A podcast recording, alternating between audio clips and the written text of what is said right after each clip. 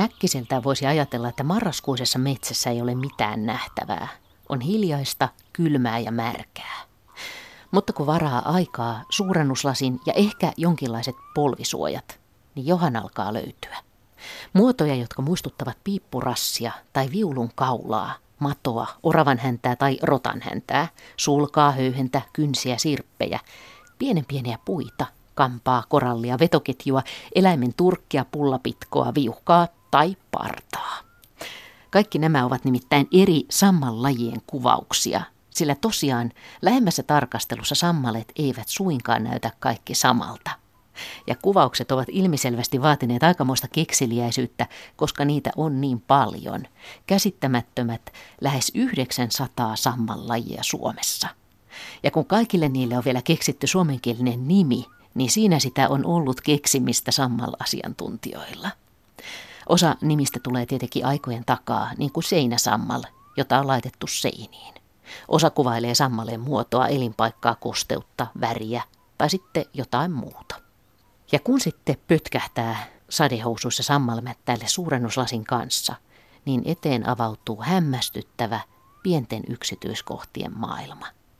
Pienen pieni metsikkö isojen puiden alla, liikuttavan hentoja varsia, joiden päässä itiöpesäkkeet kurottautuvat sinnikkäästi kohti taivasta ja tuulia. Hämmästyttäviä värejä, syvää tummanvihreää, smaragdivihreää, vaaleaa vihreää, sinistä, violettia, punaista, ruskeaa tai kullanhohtoa. Kultasammal kuulema hohtaa sopivassa valossa aivan kuin kultainen tukka.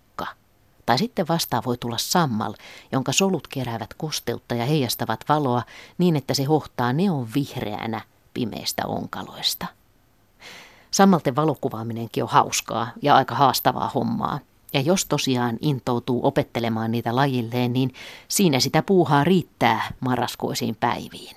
Ja sitäkin on aika jännittävää ajatella, että vaikka ne ovat niin pieniä ja vaatimattomia, niin tärkeitä ne joka tapauksessa ovat. Koko metsän rakenteen, kosteuden, ravinteiden, hiilen kierron kannalta. Ja niillä on myös erittäin kunniakas historia, sillä ne ovat olleet olemassa jo 400 miljoonaa vuotta. Ne ovat niitä ensimmäisiä, varhaisempia maalle tulijoita, jotka sitoivat sitten kosteutta ja maata ja auttoivat sillä tavalla muita kasveja ja myöhemmin kasvinsyöjiä selviämään elämässä eteenpäin. Ja meidän aikaskaalamme on nykyäänkin niihin verrattuna häviävän lyhyt, sillä sammal voi kuulemma elää hyvissä olosuhteissa jopa tuhansia vuosia. Siellä se jatkaa kasvua yläpäästä ja maatuu sitten samaa vauhtia alapäästä. Suomi on siis loistava sammalmaa, ja nyt juuri on hyvä aika lähteä sammalretkelle kaikkialla siellä, missä lumi ei vielä peitä maata. Me lähdemme Nuuksioon Suomen ympäristökeskuksen sammalasiantuntija Kimmo Syrjäsen kanssa.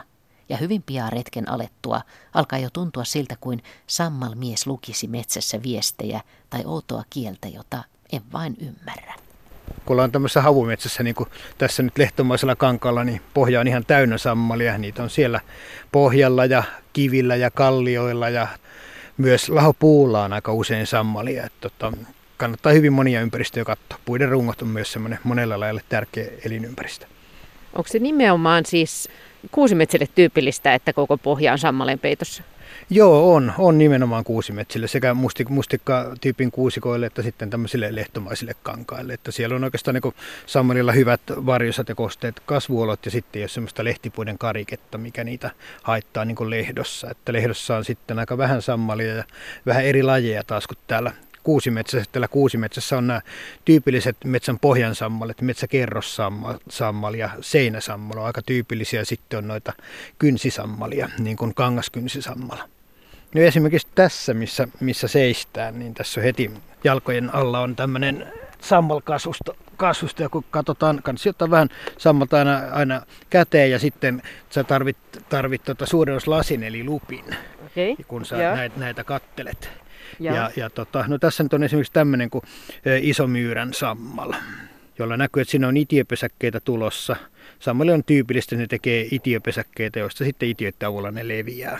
Itiöpesäke on tämmöisen pienen varren päässä. Se, on, se idea on, että ne nousee vähän ylemmäs Joo, sieltä? se, ne nousee vähän ylemmässä. Tosiaan lehtisammalilla on hyvin tyypillinen tämä rakenne, että, että tota, itiöpesäkkeessä on tuommoinen selkeä varsi ja sen päässä on sitten se pesäke. Ja sitten tuossa näkyy vielä tuommoinen, siinä on pesäkkeen päällä, kun on tuommoisia kehittyviä, niin siinä on tuommoinen huntu, tuommoinen piikki, piikkikärki ja suojus, joka sitten putoo pois.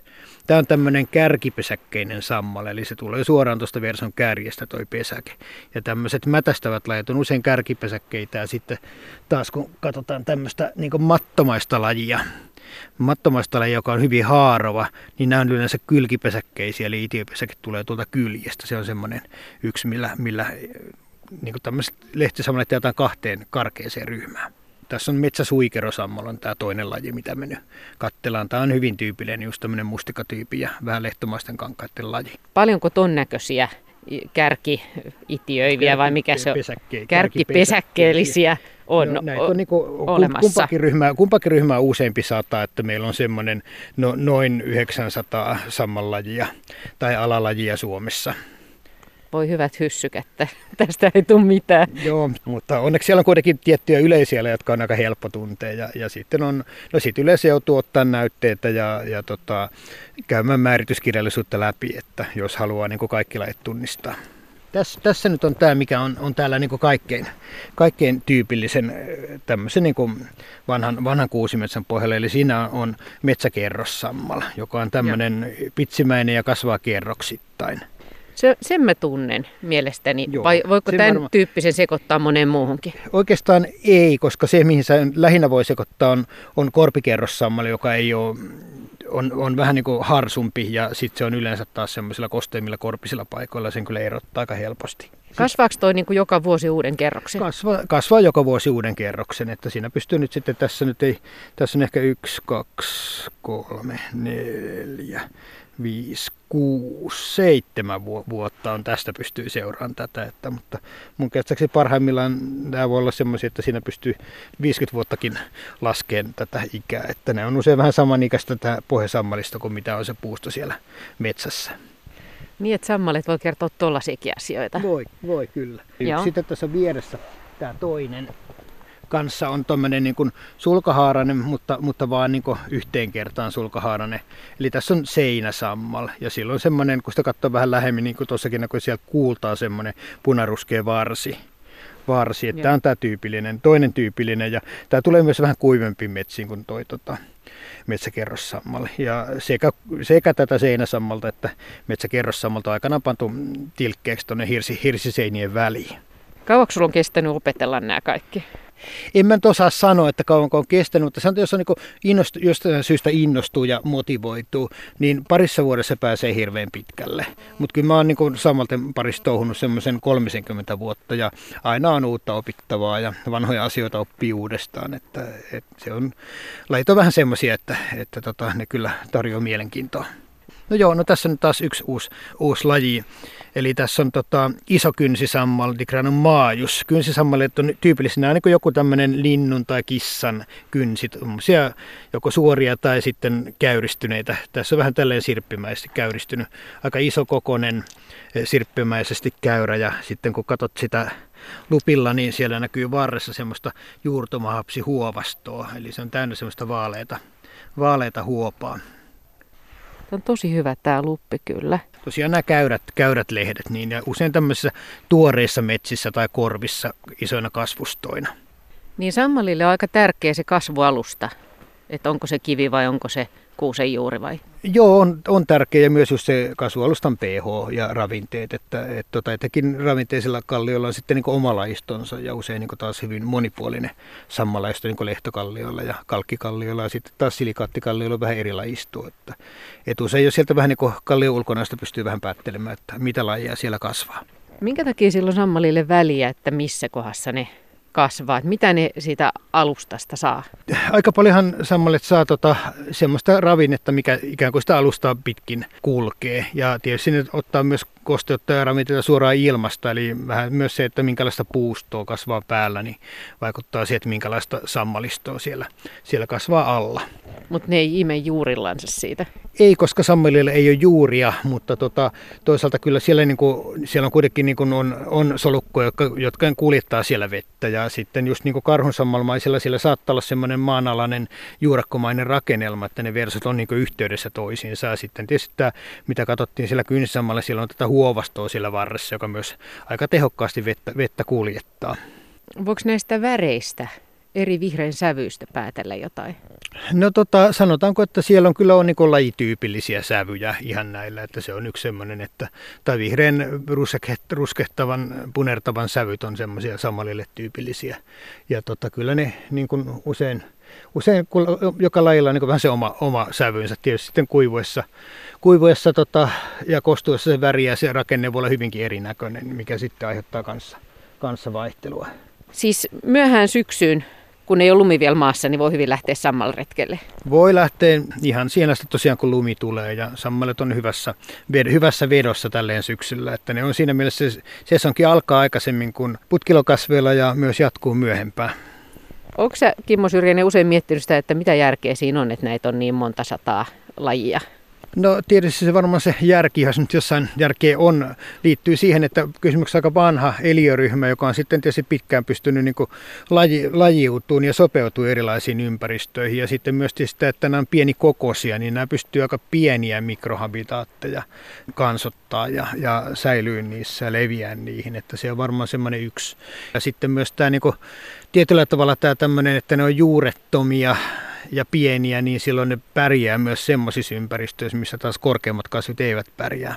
Mutta onhan tämä aika hämmästyttävää, kun tässäkin katsoo tätä maisemaa, niin, niin kaikki meidän ympärillä lähes on sammaleen peittämää, että ne on aikamoisia menestyjiä.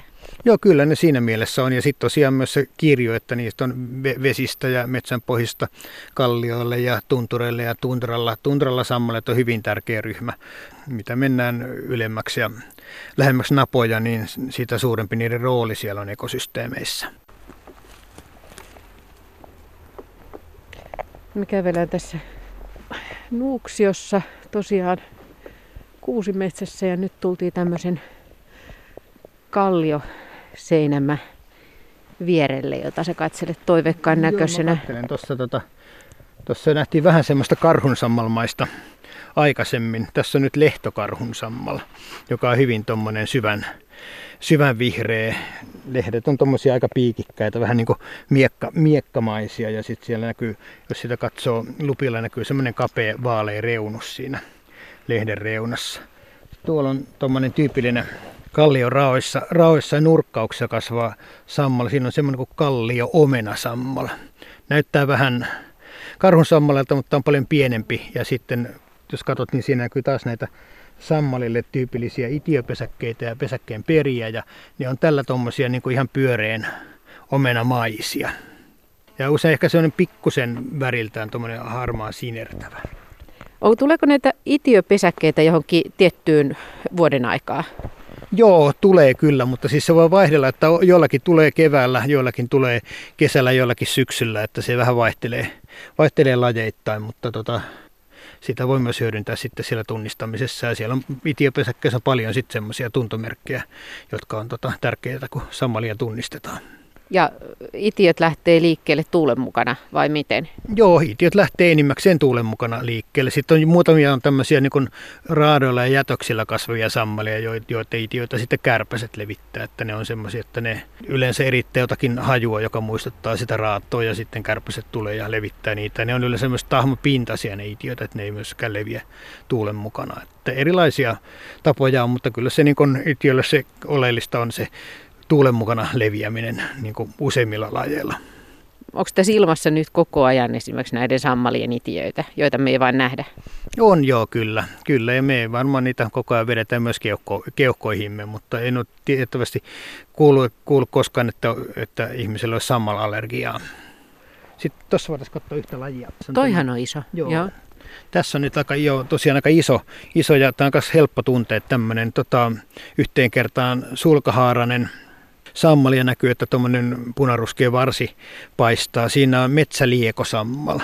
joka on myös usein tämmöinen vähän niin kuin ravinteisempien metsien pohjien tyypillinen, tyypillinen laji. Silloin toi päähaara, se on vähän niin kuin tämmöinen viulun kaula, toi tota, haaran kärki.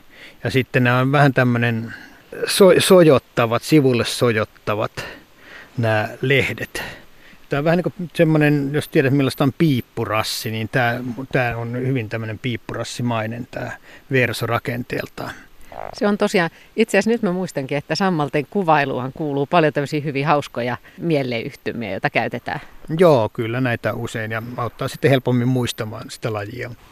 Äsken sä puhuit sammalten merkityksestä, niin ketkä näitä sammalia esimerkiksi syö?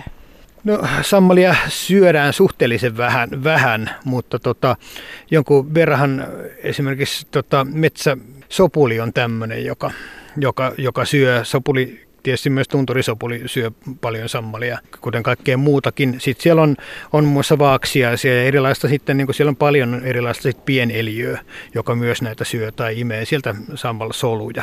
Mutta semmoinen niin kuin nisäkkäillehän se ei ole semmoista mitään erityisen hyvää ruokaa ja se ravintoarvo on heikko.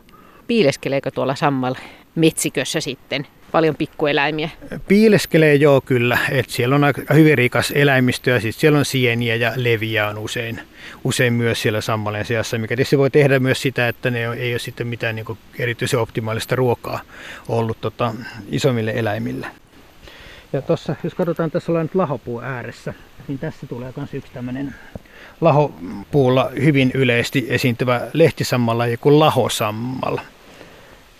Se vedät noin lajimääritykset kyllä ennen luupilakattomista. No kun joo, kyllä, kyllä, kyllä, no näin mä teen, teen ja kyllä sen yleensä tietysti tietää, oppii jo aika kaukaa, kaukaa tunnistaan, että, että tota...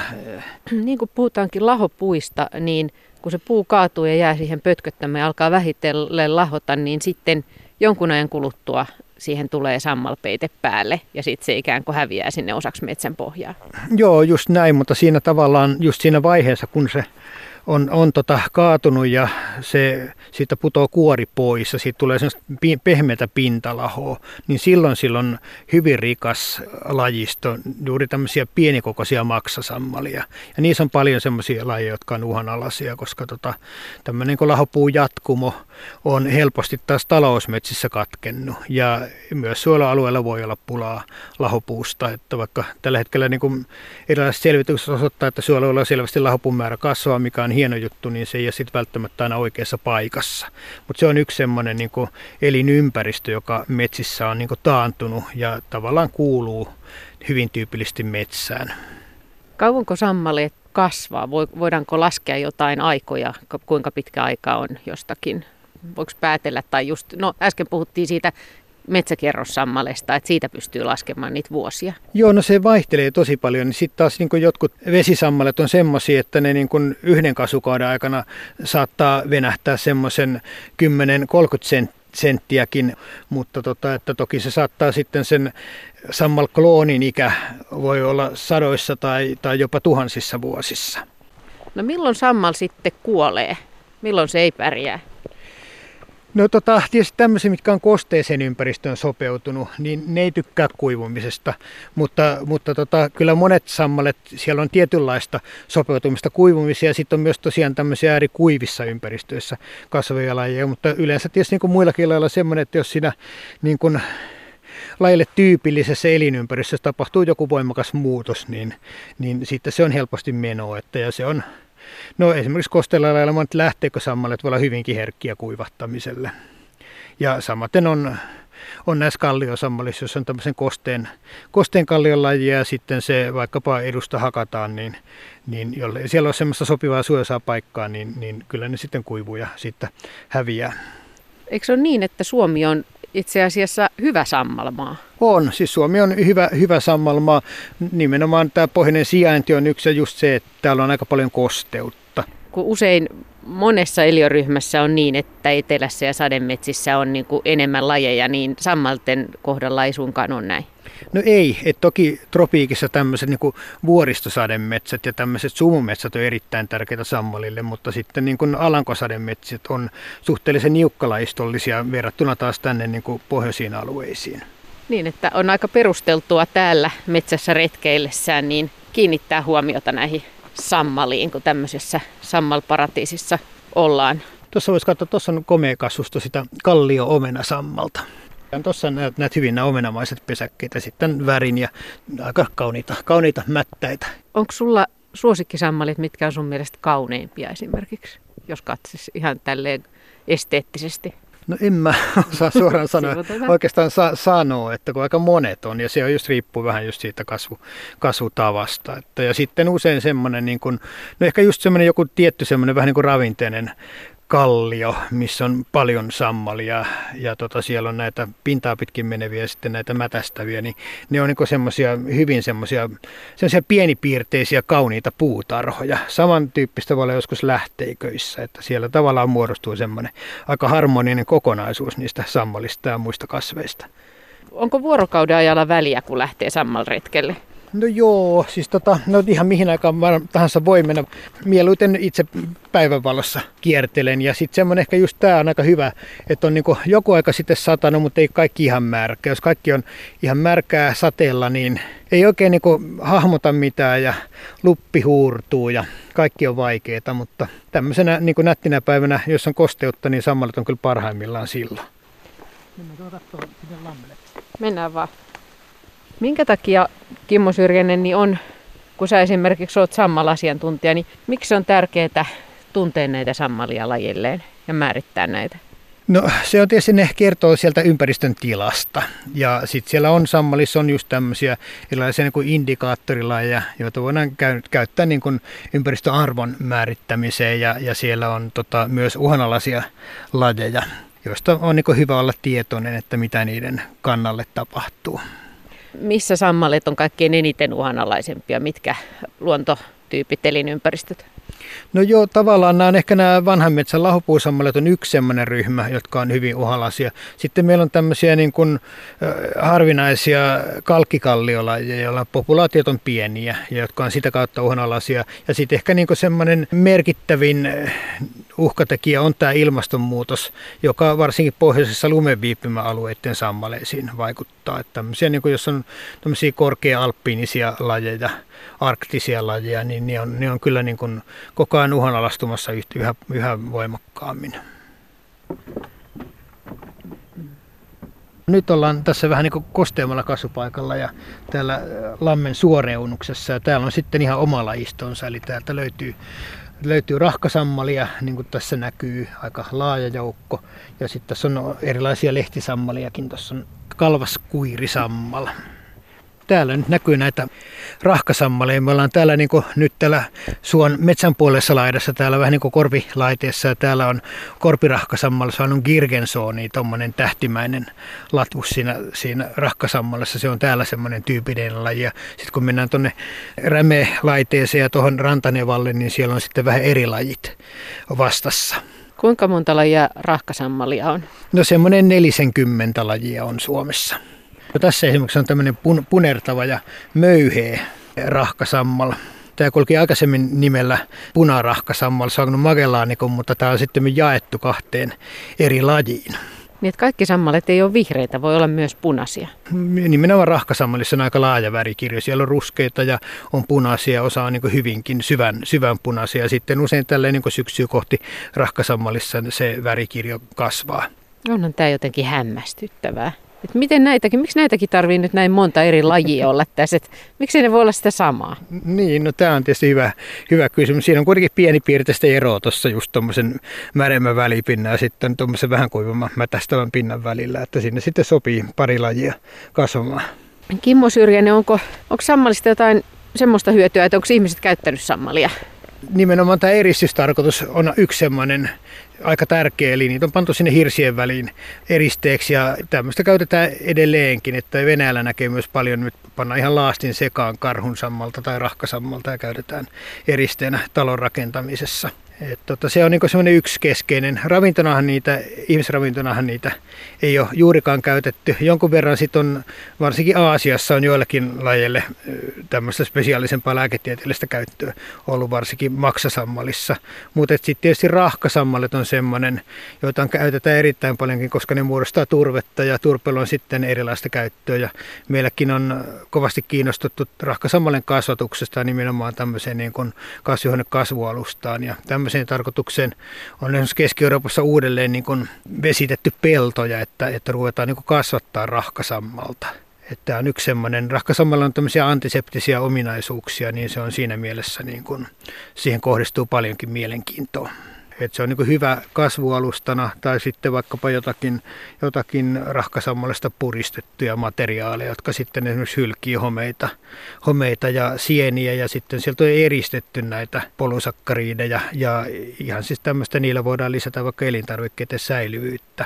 Kun sä oot täällä Sammal-kartoituksissa, niin kyllä lähdet sä tänne aina välillä sitten Sammal vuoteille pötköttelemään? No se on silleen kannattaa tietysti vähän miettiä, koska se on usein kosteen se alusta ja sillä voi olla sitten seuraukset, seuraukset. mutta joo, siis kyllä mutta välillä aika harvoin pääsee kyllä työn puolesta, että se on sitten vapaa-aikana, että siellä on kiva poimia marjoja ja välillä sitten jonnekin kyllähtää. Jos sun pitäisi pitää jonkinlainen puolustuspuhe Sammalille, niin miksi Sammalet on sun mielestä niin hienoja? No, sammalet on kauniita ja sitten tietysti myös se, että kyllähän niillä on hirvittävän iso merkitys siellä ekosysteemissä ja etenkin soilla hiilen sitojina, että ennallistakaa kaikki kuulijat soita ja palauttakaa niille rahkasammalet.